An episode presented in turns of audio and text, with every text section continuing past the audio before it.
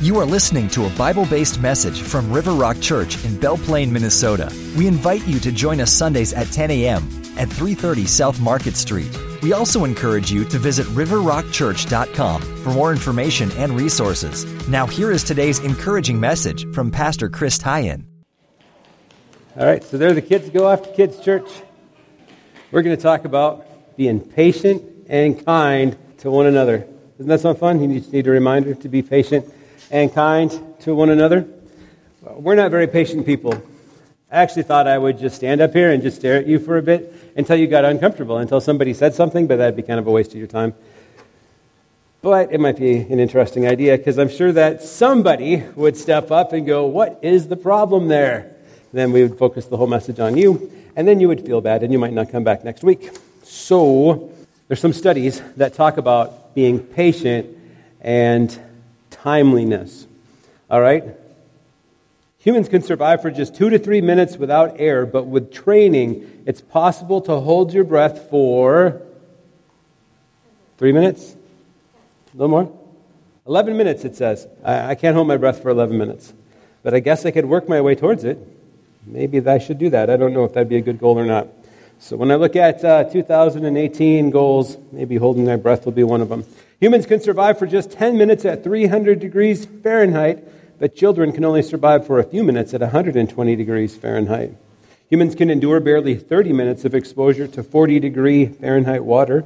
Humans can survive up to seven days without water. Humans can survive for about 45 days without food. Wow, I don't think I could go 45 days without food.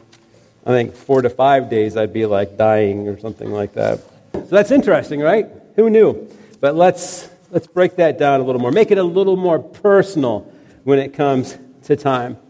When Timex, the watch company, asked people how long they would wait before taking action in a wide variety of situations, researchers discovered that we'll consent to wait only 13 seconds before we honk at a car in front of us that stopped at a green light.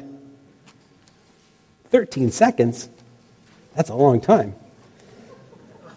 26 seconds before we shush people who are talking in a movie theater. 26 seconds before we take the seat of someone who's walked away. I don't think that's true in Minnesota. 45 seconds before we ask someone who's talking too loud on a cell phone to keep it down, unless it's really interesting. You can learn a lot about people from their cell phone conversations that for some reason they're having in public but don't realize that everybody is listening to what they say. We'll wait a maximum of 13 minutes for a table at a restaurant, 20 minutes for a blind date to show up before we leave, and 20 minutes for the last person to show up for Thanksgiving dinner before we dig in. I don't know about your timing, but timing can make a big difference. You know, for me, if I'm rude to somebody I care about a lot who happens to live in my house, who happens to wear a ring that I bought her a long time ago, um, if I'm rude to her, it takes me way more time to make things right than it is just to be nice all the time. So being nice to your wife, to your coworker, to those other people at school, to your teacher is just easier than being rude and then trying to undo your mess, and trying to get out of the mess that you have created. I'll just share one other before I read the Bible verse. After reading this, I think one thing that you should ask before you invest your life into a new doctor or medical clinic, besides, you know, like where did you get your medical training and what facilities do you have, is do y'all get along around here? Do you, do you, feel encouraged by each other? Do the doctors and surgeons, they, they all get along? Because if not, I guess it could be deadly. It says, we all know that bad manners are toxic, but new research now shows that bad manners can kill. In this study, when doctors spoke rudely to their staff, both accuracy and performance suffered. The medical teams exposed to bad behavior and nasty comments demonstrated poor diagnostic and procedural performance than those who were not exposed to incivility. As the lead researchers commented, relatively benign forms of incivility among medical staff members, simple rudeness, have robust implications on medical team collaboration processes and thus on their performance as a team. Rudeness and a lack of kindness undermines people's ability to think clearly and make good decisions. It steals confidence and weakens motivation.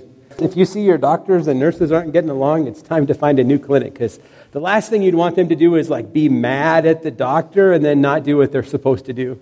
Did you do that for that patient? No, I'm not going to do it for you. It's like, uh, what about the patient? It's kind of scary. But Bible says that we should be patient and kind to one another. And the Bible is full of examples of being patient and kind to one another. God cares for us. We're going to be in Ephesians chapter 4, and Paul is in prison. He's writing this to the church of Ephesus, and he says in Ephesians chapter 4, verse 1 Therefore, I, a prisoner for serving the Lord, beg you to lead a life worthy of your calling, for you have been called by God. I mean, think about it. As Christians, we're God's representatives. We're supposed to be His ambassadors, His ministers of reconciliation. People are supposed to be able to look at us and see Christ in us. And if we're impatient, and if we're rude, and if we're hard to get along with, and if we're always cutting people down, people are going to go, uh, either I don't want to be a Christian, or that's a defective Christian because that doesn't seem like a good way to treat anyone. So we're called to walk worthy. We're called to live in a way that honors God, and being patient is one of them. Always be humble and gentle. Be patient with each other, making allowance for each other's faults because of your love, and make every effort to keep yourselves united in the Spirit, binding yourselves together with peace. So we're called to be patient and humble. And Roman culture, being humble wasn't anything that was admired. It showed that you were a weak person or that you lacked self respect. So for you to be humble would not be seen as good until the Bible comes along and says you should be humble. So being humble in the way that you act all the time is a good thing. Now, there's this false humility that's not a good thing, but being truly humble and letting God lift you up, humble yourself in the sight of the Lord, and He'll lift you up. Uh, he knocks the, the prideful off of their, their little podium, but God loves humble people. Matter of fact, I think Moses is referred to as one of the most humble people that ever lived. So to be humble before God, you know, if someone gives you a compliment for something, you know, it's always great to say thank you and then reflect some of the glory back to God. Thank you. I'm so glad that God could use me in that way. Thank you. It's so great that God is able to, to connect with you through that. Um, those types of things are awesome false humility is like, well, no, I could never do that. No, I could never. You know, where you just you just don't want to do it, so you're making excuses, uh, acting like, oh, you're just so humble when you're not, or actually acting like you're so humble when you really are fishing for people to give you compliments too. So then you look weak. But be patient with each other, making allowance for each other's faults because of your love. Weird thought is that God has called Christians to live together, serve together, and worship together in local community. And the reward for doing this is eternity in God's presence together.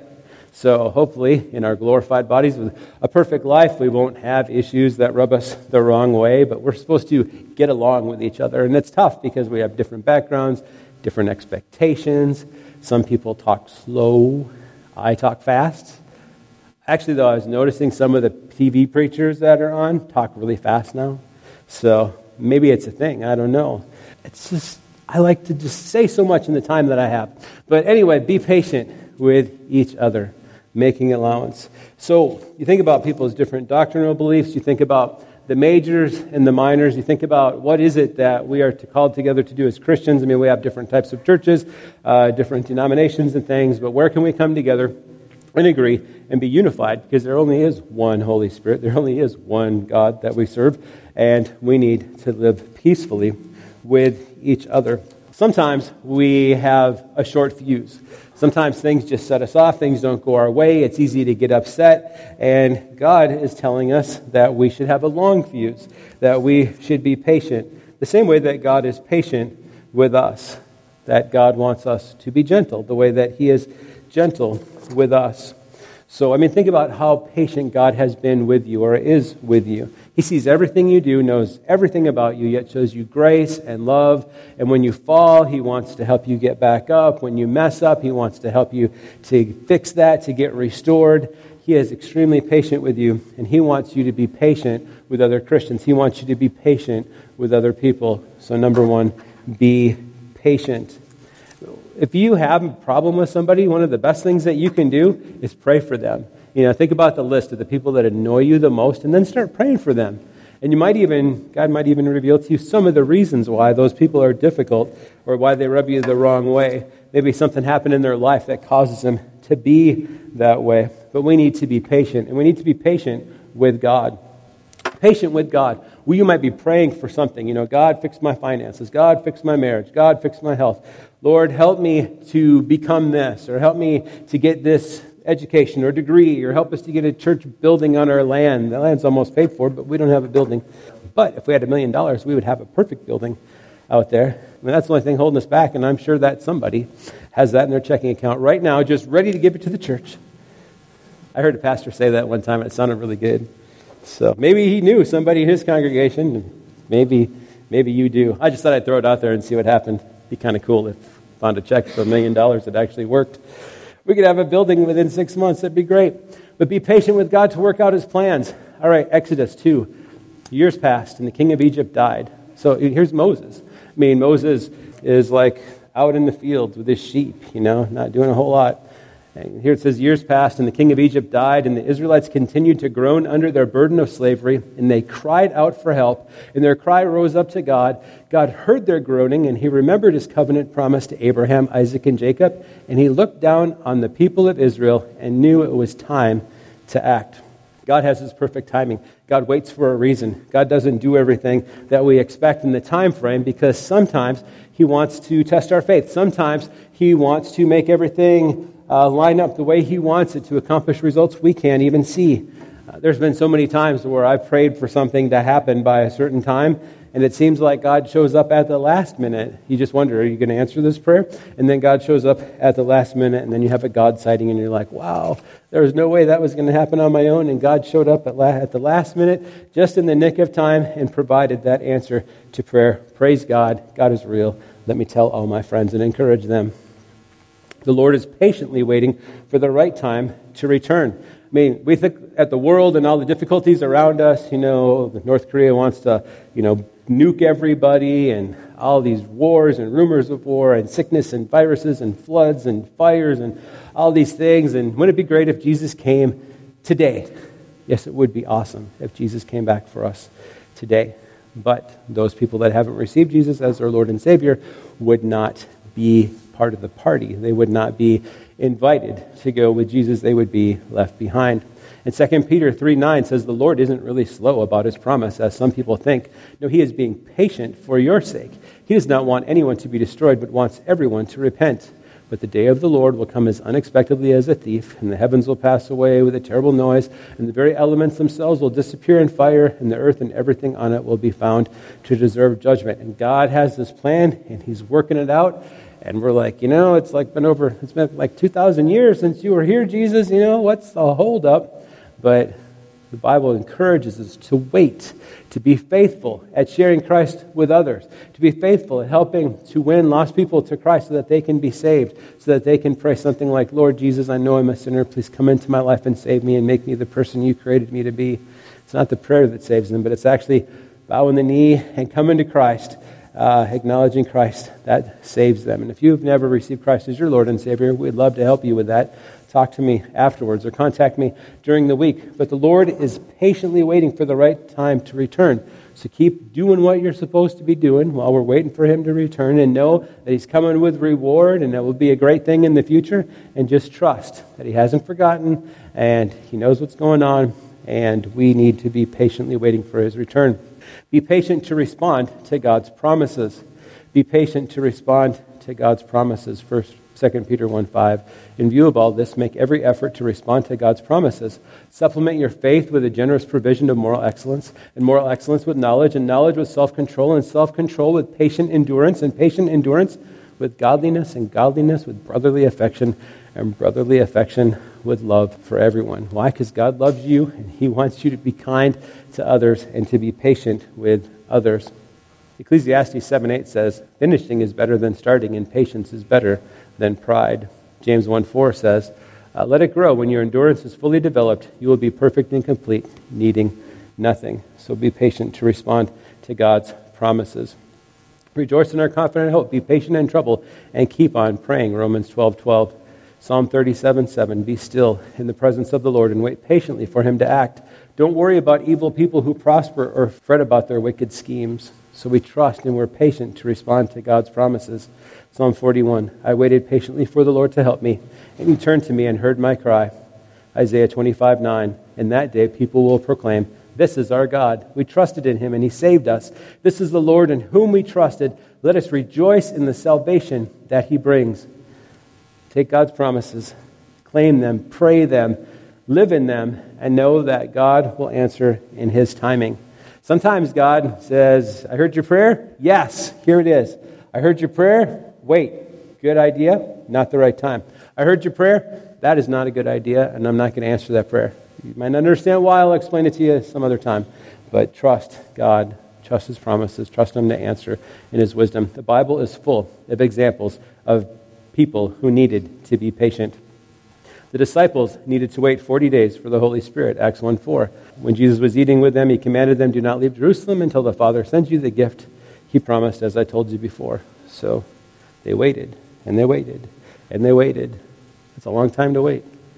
Jonah couldn't wait to watch the Ninevites be destroyed. Jonah 4 8 as the sun grew hot. God arranged for a scorching east wind to blow on Jonah because he's got like an arena seat. He's like got this little weed over the top of him that's providing shade, and he's waiting for the show, waiting for his the arch enemies, waiting for the Ninevites. He was faithful to go through and proclaim God's judgment, but I think he was excited about it. It wasn't a warning to him. It wasn't like, oh, you guys need to repent or God's going to judge you. Please repent. It was like, God's going to judge you. I can't wait. You guys stink. I hate you all. God's going to judge you. And they did. They repented, and God didn't judge them. And Jonah was so mad. The sun beat down on his head until he grew faint and wished to die. Death is certainly better than living like this, he exclaimed. And God said to Jonah, Is it right for you to be angry because the plant died? Yes, Jonah retorted, even angry enough to die. Well, he was angry because he wanted to see God destroy the Ninevites, but God in his grace didn't. It's not a good way to be. James and John couldn't wait to destroy those who rejected Jesus. Here they're trying to tell people about Jesus, and Luke 9 52 to 54. The people in the Samaritan village didn't like the fact that Jesus was headed towards Jerusalem, so they didn't warmly receive Jesus. They weren't excited about Jesus. So, what do James and John do? When they saw this, they said to Jesus, Lord, should we call down fire from heaven to burn them up? That is a great way to win lost people to Christ. So, don't be like that. Have God's heart. Jesus came to seek and to save those who were lost. Even when they reject you, don't hope the worst for them. Don't ask God to bring down fire or strike them with lightning. Martha couldn't wait to get dinner on the table. So you got Mary and Martha, and Martha's upset. I mean, I know she's got to get dinner on the table and stuff. Luke 10:40. Martha was distracted by the big dinner she was preparing. She came to Jesus and said, "Lord, doesn't it seem unfair to you that my sister just sits here while I do all the work? Tell her to come and help me. All right, so Martha's got to prepare, they both are preparing this big dinner. And, you know, there's expectations with that and hospitality, and I understand, you know, how that probably feels to want to, I mean, Jesus is here, let's make the best dinner possible. But Martha's like doing all the work, and Mary's just at the Lord's feet, listening to Jesus. Two things there. Either Martha could, like, pull back and say, well, you know, we were going to have this big dinner, but instead, we were just hanging out with Jesus and, you know, here, we'll have peanut butter and jelly sandwiches or something like that. It's good enough. I'm sure Jesus would understand. But maybe Martha could step it up, work a little harder, make things happen to cover for Mary so that she could hear what she needed to hear from Jesus, to be encouraged, to get what she needed from the Lord. So it could have gone two ways. Either Martha either needed to step it up and cover, so that Mary could get what she needed from Jesus, or Martha needed to cut it back and go sit at the feet of Jesus. But don't be so impatient that you miss out on the best things ever. Don't be so driven by your to do list that you miss out on important life stuff or important ministry stuff. So, how does this really work? This kindness and this patience. Uh, Joel Manby is the new CEO of SeaWorld Parks and Entertainment and former president and chief executive officer of Herschend Family Entertainment, the largest family owned theme park corporation in the United States. And in about five minutes or so him speaking, he's going to talk to you about some of the things that they do to make this happen in their organization. And when I, I watched this, I thought to myself, one, um, this is really practical on how you can use it in your workplace or your school. And two, it also points to the fact that the Right Now Media service that we have has Right Now Media ministry and Right Now Media at work. And my friend was sick for like a week and he was bored and he didn't have anything to watch. And he's like, Well, what's there to watch? And so I sent him access to Right Now Media, and he watched it for like the time that he was sick. He watched one after another after another. And when he got better, he liked it so much that he bought it sh- for all of his employees to use at work, Right Now Media at work. But listen to these great ideas on how to live this life that we speak of. So, the seven words that we use to paraphrase 1 Corinthians 13 are patience, kindness, truthfulness, unselfishness, trusting, dedication, and forgiveness, which is a really tough one. The first word I'll talk about is patient. And I can tell you what patience is not in our context. It's not being patient with poor performance. As leaders, we all have to hold people accountable. Jesus held people accountable. He was tough on people at times if, if they didn't do what he asked them to do. And he wasn't always nice about things. But what it does mean in our context is being patient with how we react to poor performance or how we react to people in public. And the key phrase for us and our company is to always praise in public and admonish in private. And it sounds so simple, but it's really powerful praising in public, admonishing in private. I know for myself, I had an experience when I was CEO of Saab North America that I was admonished publicly, and it's just something I never forgot. I was called to the carpet. I was actually called on Easter Sunday morning, sleeping in bed by my boss in Sweden. He wakes me up at 7:30 in the morning on Easter Sunday, starts to ream me out over our first quarter sales results, even though we had had incredible three-year run up to that point. I have to fly over to Sweden that day on Sunday, go right into a meeting Monday morning at 9 a.m. in Sweden, which is 3 a.m. in North America, and literally just get chewed out for two hours, get on a plane and fly back to the United States, which was an incredible waste of money. And I really didn't get the learning that I felt I should have gotten out of that whole experience. But what I never forgot is how that made me feel. And I swore to myself and promised myself that I would never do that to another person. And not that I haven't made mistakes, but I've tried to always do my admonishing behind closed doors, but always try to praise people publicly.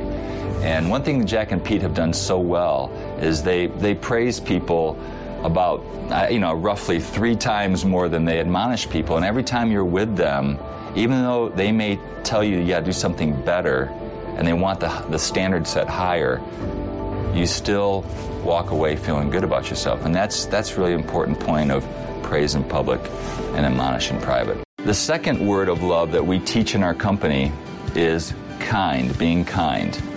Now, just like I said in patient, I can talk about what kindness is not.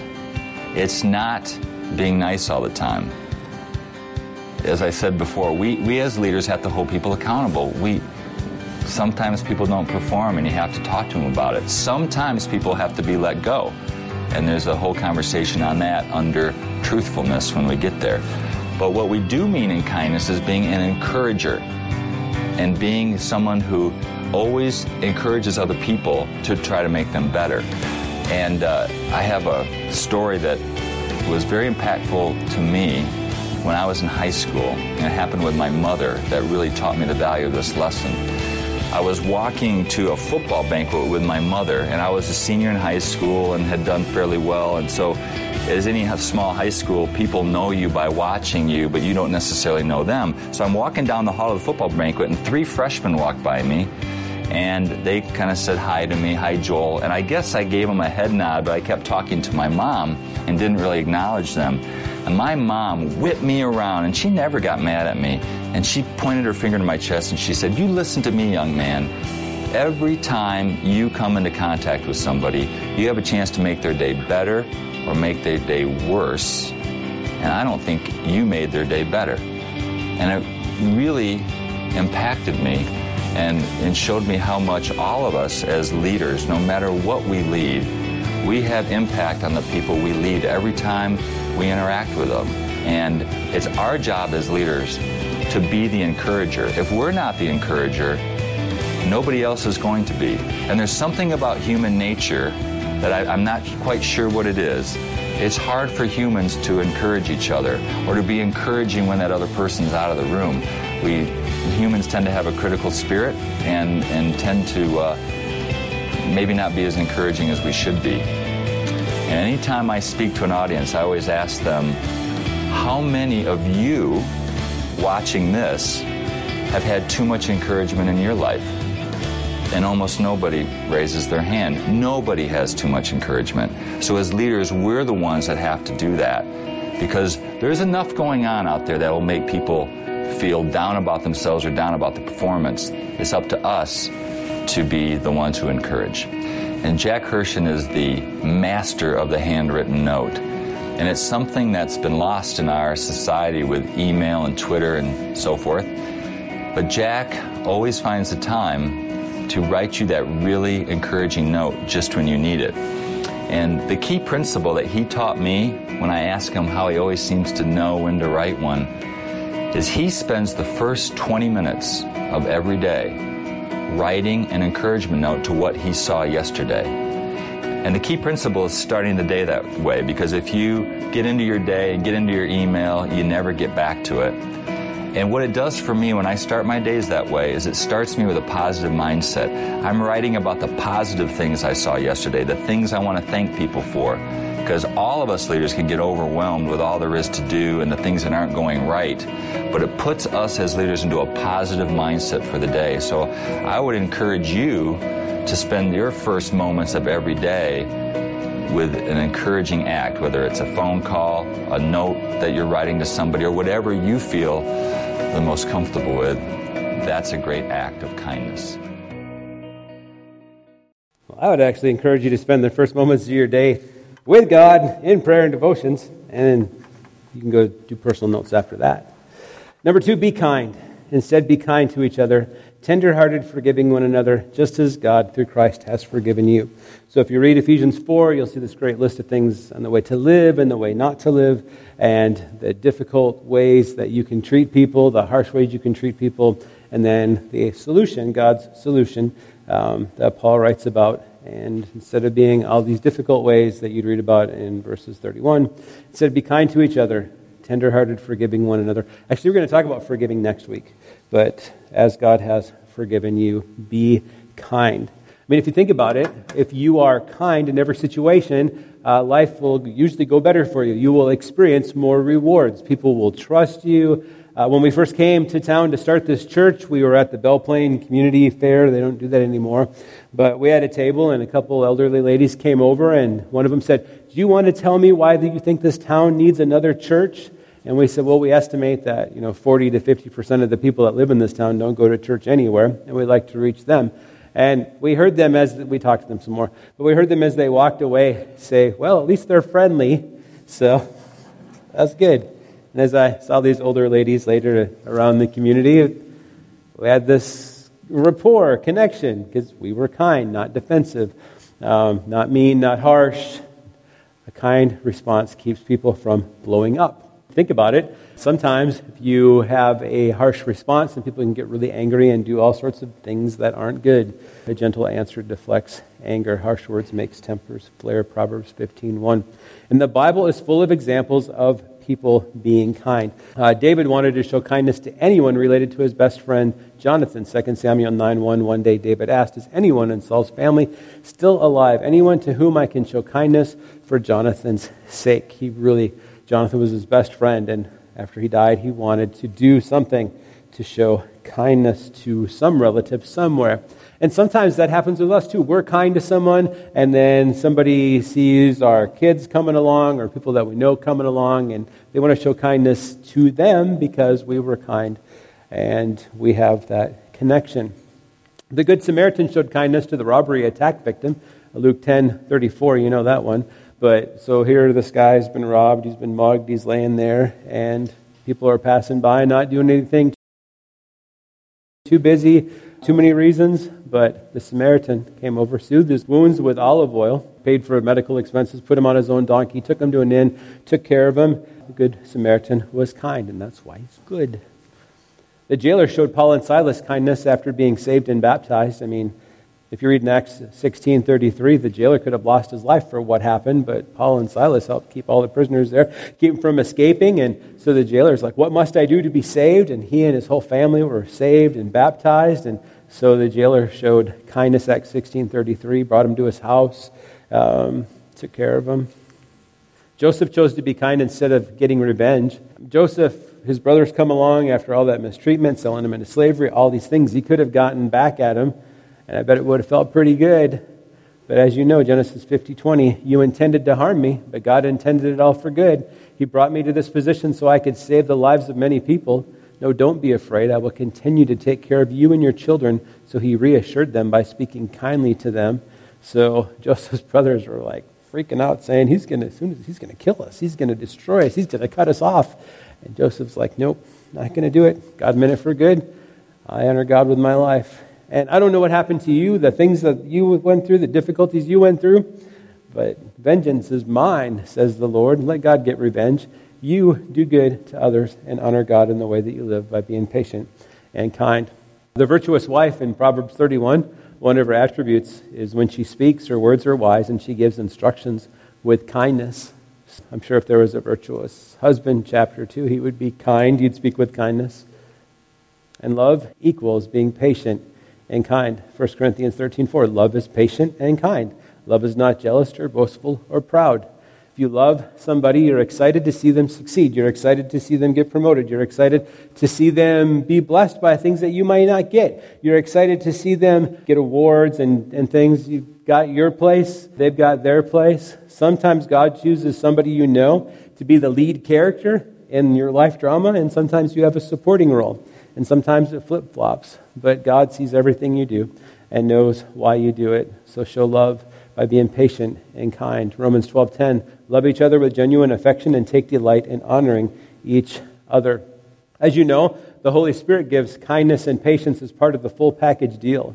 So in Galatians 5:19 it's got this list of all the things that you shouldn't do, ways that you shouldn't live, ways that aren't kind ways that aren't patient when you follow the desires of your sinful nature. The results are very clear sexual immorality, impurity, lustful pleasures, idolatry, sorcery, hostility, quarreling, jealousy, outbursts of anger, selfish ambition, dissension, division, envy, drunkenness, wild parties, and other sins like these. Let me tell you again, as I have before, that anyone living that sort of life will not inherit the kingdom of God.